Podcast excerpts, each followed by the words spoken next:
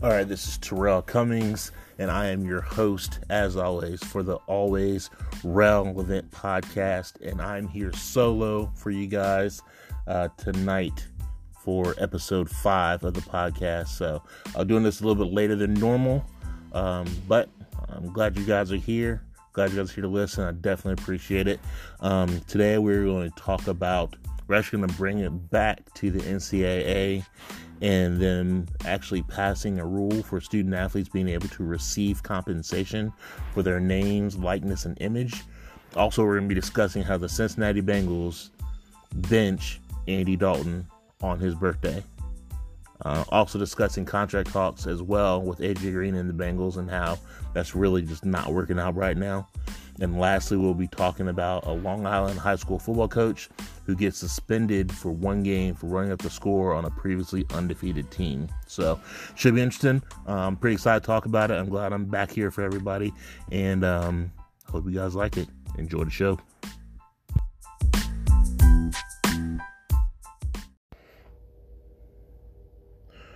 All right. As I said earlier, Terrell Cummings, host of the Always Relevant podcast. Uh, as I said before, I'm here solo. Um, just trying to hang out and have a good time, as always. So, uh, appreciate listening here and, you know, have a few topics to discuss. But let's start off how we start off the rest of the shows. How are you and how are you really? So I'm to ask you that. You guys can hit me up on social media. Let me know how you're doing and how you're doing really. Or you can actually go on the Anchor app and there's a voice message uh, app or portion of the app as well. You can leave whatever voice message you like. So if you want to let me know how you're doing, let me know what's good. You have any questions or something you want to talk about on the show, hit me up there. Hit me up on my social media. Uh, franchise1122 for Twitter. Um, Terrell Dwayne 11 on Instagram. Um, like I said, hit me up. We'll figure it out. So, how am I? I am, as always, I'm doing all right. Just like last week, just like the week before. Well, not the week before, but just like the week before that. So, doing all right. Um, as always, no complaints. Work's going all right. I think we're getting pretty busy, so that's a good thing. Um, looking for interns right now, so um, that's a good thing, but it's kind of a little bit of a hassle, a little bit, but we'll work through that. It's only the first week and a half I've been looking for them, so we should have, do a good candidate already uh, for the program we're looking for. So um, that'll be a good thing. Um, how am I really? I'm still tired. Copeland was not sleeping still through the night. Um, and she's actually been sleeping less because she had croup, ended up getting croup on, I think, Monday. Um, and we ended up taking the urgent care on Tuesday. Got her steroids so it didn't get any worse, but she still had the residual effects of having croup and still being sick. And then she ended up getting super congested. So that's the state that we're in right now with her.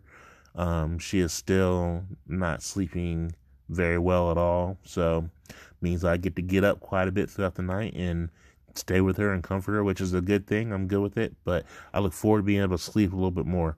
Normally I'm asleep by now, and I've been learning to go to bed like at 9:30. Anybody that knows me knows that I, I growing up I never slept. I would stay up late. I would get up early.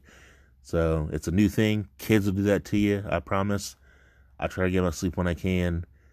And right now, it's not happening. So, am I the best? No, but it could be a lot worse. And I'm cool with that. But, um, no, that's how I am really. Um, for real though, no complaints. So, I'm all good.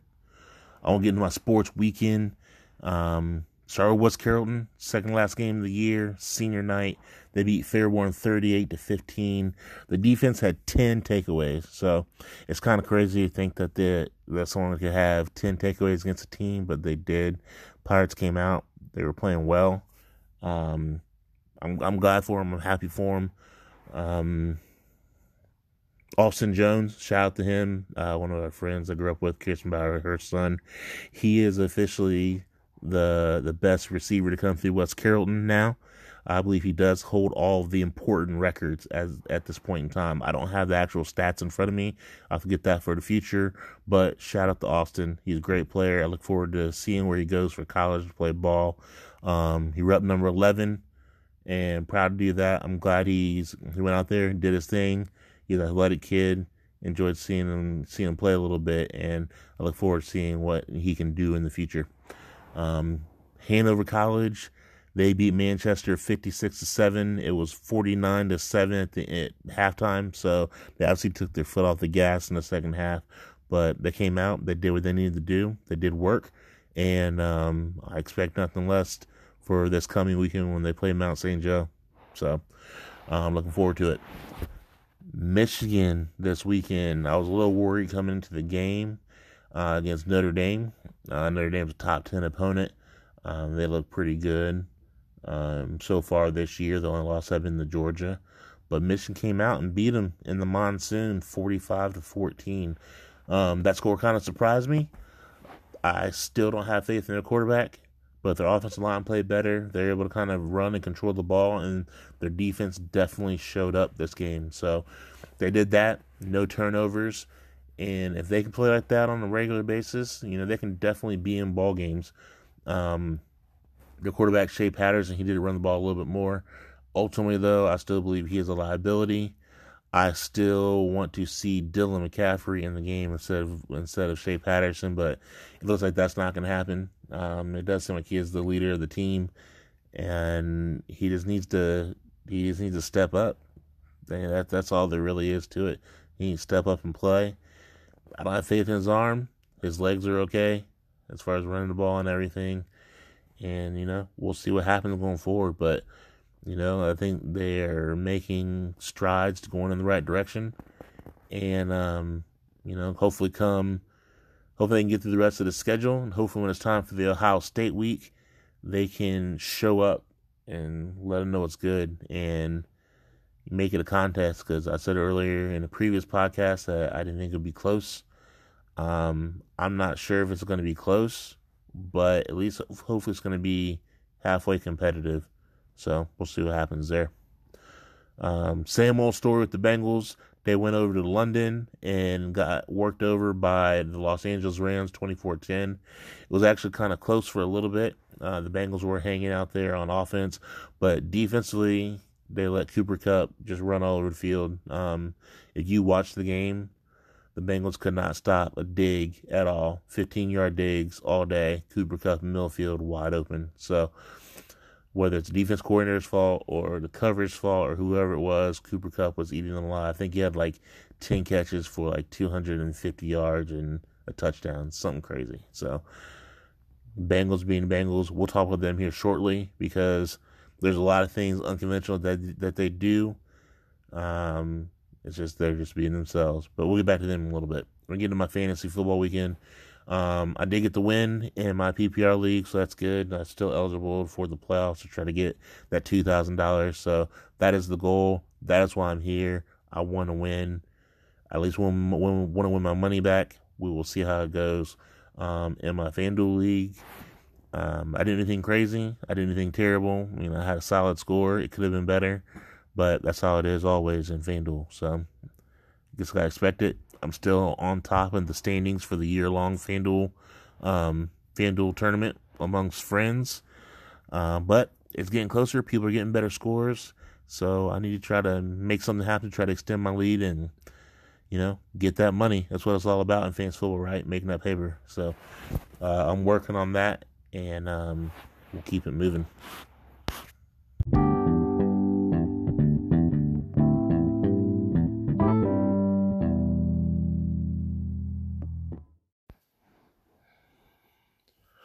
All right, I'm going to circle back around to a topic that uh, DJ and I discussed a few weeks ago. Uh, I believe it was episode two, uh, as far as the NCAA. Uh, and actually, it goes back to the state of California passing a, a, a I guess, passing a law that says that uh, student athletes can um, profit or benefit or get compensated for off their names, likeness, and images. Um, they started that. They also said that they can, I believe, retain agents as well. Um, looks like as of Tuesday, the NCAA has also followed suit and they also passed the rule that student athletes can receive compensation for their names, likenesses, and image. Um, Main difference, I believe, I don't believe they're allowing um, agents to be part of the picture yet. Um, they are saying that their three d- divisions um, must still craft their own rules and detail the specifics before this can totally be um, going before this can totally go into effect. Excuse me. Um, I don't think supposed to go into effect until 2023, but I also know like California, other states are going out there and um, creating a similar a similar rule or similar bill. Uh, I think Florida was one of them. I believe Washington was another one. Uh, I think there's a total of at least 10 states that are doing something similar right now as we speak. So we'll see how far along they go on that. I know the NCAA is trying to get in front of it as fast as they can. That's why they went ahead and um, their board unanimously voted to allow those college athletes to be compensated. I don't think they want to do that. I to think they want to keep the NCAA as a monopoly, a money making machine for themselves, and um, they don't want to lose their cash cow, and they don't want to give up or split or have any kind of revenue sharing with the athletes that are making their money. So we'll see how it goes. I know that after the state of California passed this law, um, the board of governors sent a letter to the California governor Gavin Newsom, uh, making it clear that making it clear its belief that this bill would wipe out the dis- the distinction between college and professional athletics and eliminate the element of fairness that supports all of college sports, which is crazy. College sports is big business, especially football and basketball.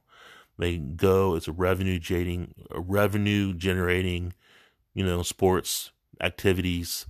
They make money for all these athletic departments. They make money for all these boosters. They make money for all the facilities, which is good for the athletes that are there. But the athletes are the one putting out there on the field, and you know they're not getting compensated at all. You know, yes, they get full scholarships, and I understand that.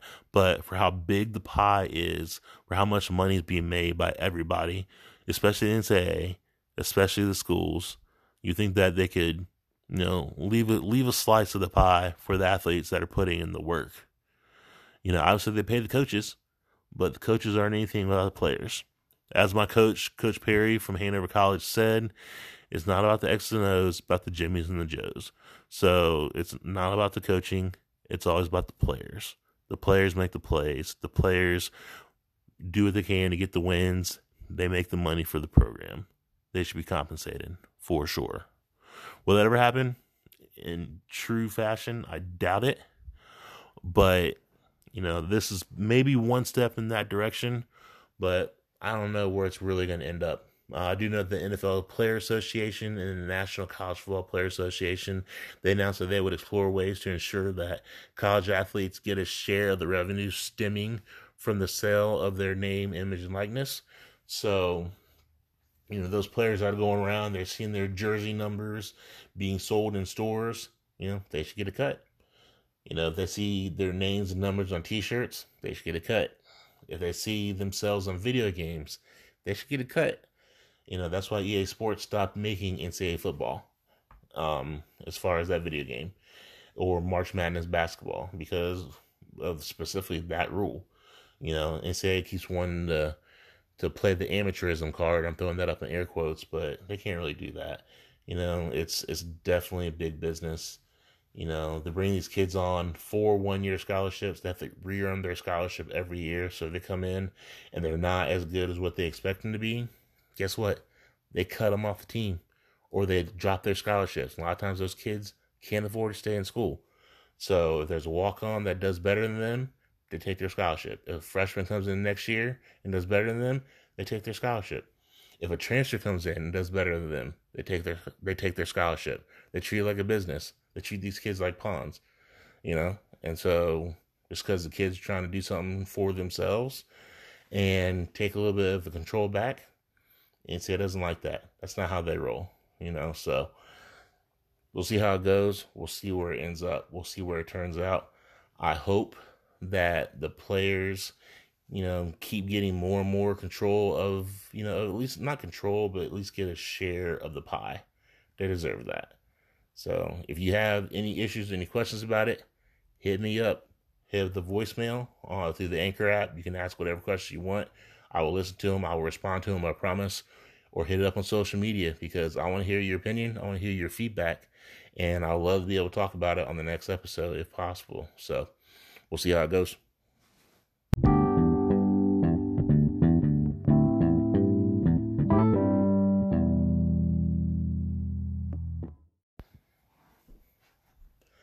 I told y'all we're bringing it back to the Bungles, the Bengals, whatever you want to call them. They're not really worth anything right now. But I do want to get into a little bit. I told you I would talk about, um, I guess this past Tuesday was the NFL trade deadline. And obviously, the Bengals did not trade AJ Green. One thing they did do was they benched Andy Dalton. Um, one thing about Tuesday, like I said, trade deadline, but it was also his birthday. So, I mean, hell of a day.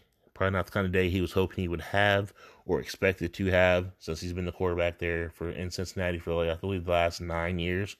So I don't know. He definitely ex, um, expressed his frustration a little bit, letting everybody know or letting the Bengals know, say, "Hey, you could have tried to trade me so I could go, you know, prove myself somewhere else."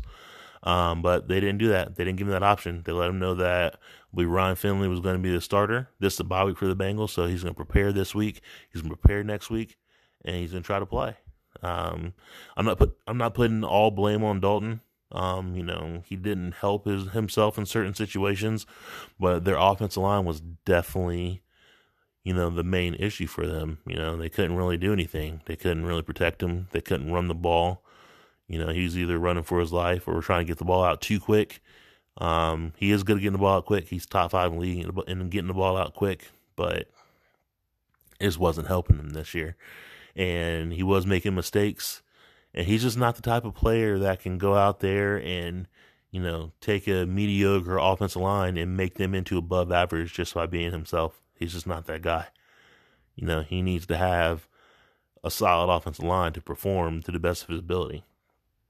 You know, now one thing I've been thinking about is the Bengals should have traded him. And what if he went to a team like, I don't know, maybe like the Chicago Bears? If he was playing on that team instead of Mitchell Trubisky, I think the Bears will be really good. You know, they have weapons around them. They have a def- decent offensive line. He's decent reading coverage when he can stand upright. You know, but I don't know. I'm sure there's some team out there where he could go and he could probably do well on the back half of in the back half of his career. But it's just tough. You know, where the Bengals are right now, they just need to be in straight rebuild mode. Which brings me to the AJ Green situation. Like I said last week, they should have traded him. There's really no reason to keep him if you're going to rebuild. Like, is it for nostalgia purposes or what? Like, I don't know but they should have traded him because right now he's 31. He's in the final year of his contract. That was four years, $60 million. He wants something similar for sure. And he wants, you know, the, the last one more guaranteed long term deal before his career is over. He's 31 years old. He's looking to get paid.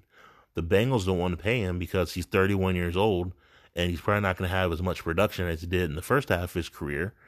And also, he's been injury prone the last few years. So they're like, you know, your value has dropped. You're not going to be worth this much.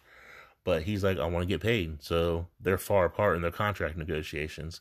You know, next year they can go ahead and put the franchise tag on him, which will give him, I think, the was it the average of the top three or top five um, receivers in the league, which would be around fifteen million dollars for that year.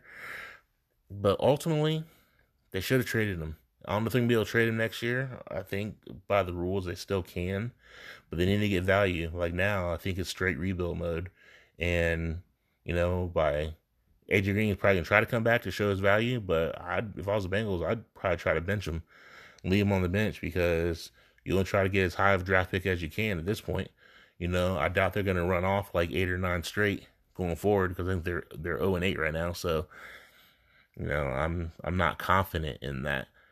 But you know, they need to start getting guys with value. They need to start getting high draft picks. And they start coaching them up. You know, give Coach Taylor a chance. And um, you know, we'll see how it goes. But as right now, Mike Brown, he's still being himself. These are still the same old bungles. Find the brown paper bags, put over your heads, Bengals fans. It's going to be reliving the the mid '90s and how they were for a little bit. Uh, the struggle's real. Hopefully, it doesn't last too long. I don't have faith though. You know, I had I had some faith for a while, but you know, I don't have that faith anymore. It's tough, but um, hopefully one day Mike Brown will relinquish those GM, I guess, authorities. I don't know if he technically has it or not, but I do, I do believe he does exercise his ownership authority out there to where he makes some decisions and he really shouldn't. Um, you know, he should, he should just be there to honestly open up his checkbook. He needs to open it wider because right now it is not working. But I don't know if he really cares about the product that's on the field. He wants to make a little bit of profit. You know, right now the Bengals fans are not going to the games because it's not worth it. You probably find a college team better than them. You know, not really, but that's what it feels like. I don't know. We'll see what happens. Hopefully it changes soon. Hopefully they can make some right decisions going forward because right now I don't have the faith.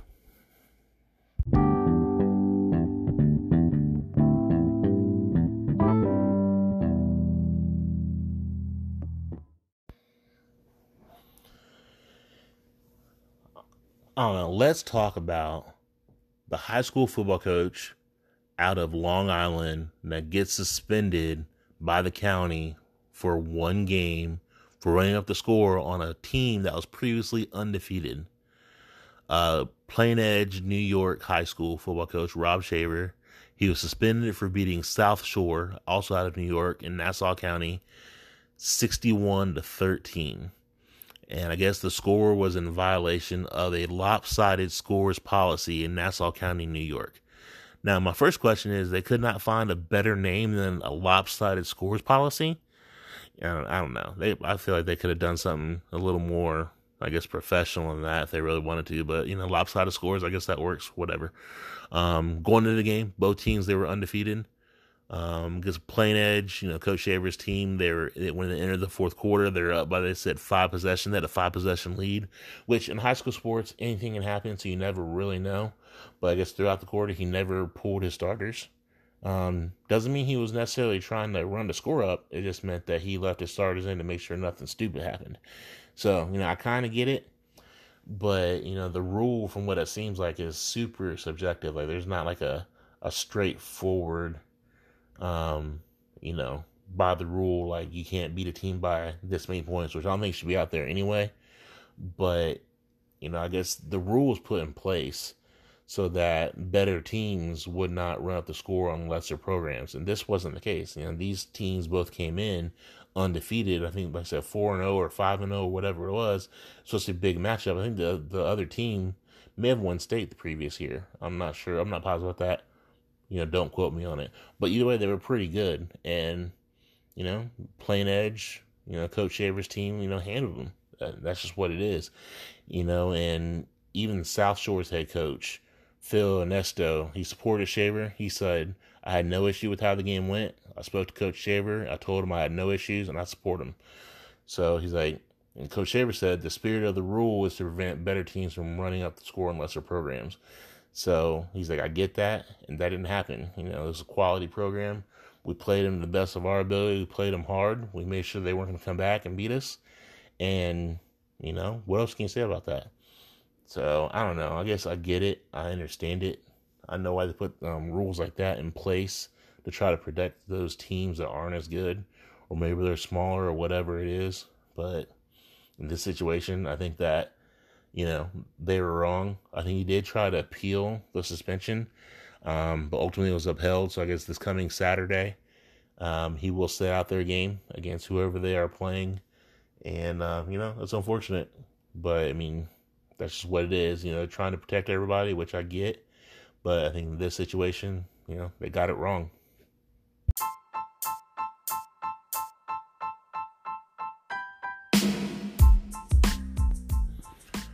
All right, y'all, we are here for the final segment called Relax and Take Notes. And today, what I have for you is U.S. Quidditch will host the USQ 2019 Great Lakes Regional Championship here in Cincinnati, on the north side of Cincinnati in West Chester. It's coming up this weekend.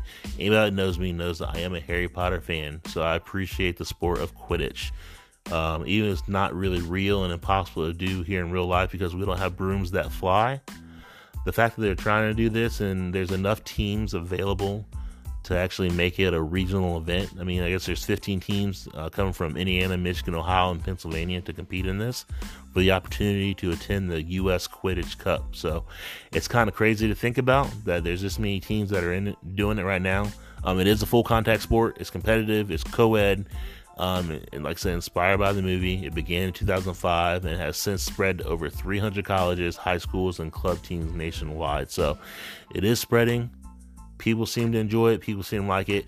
I keep thinking ground, uh, you know, Quidditch on the ground, like in the movie that I think was the internship with Owen Wilson and Vince Vaughn. That's probably what it is. It'll be interesting to see, you know, how much of a competition it really is.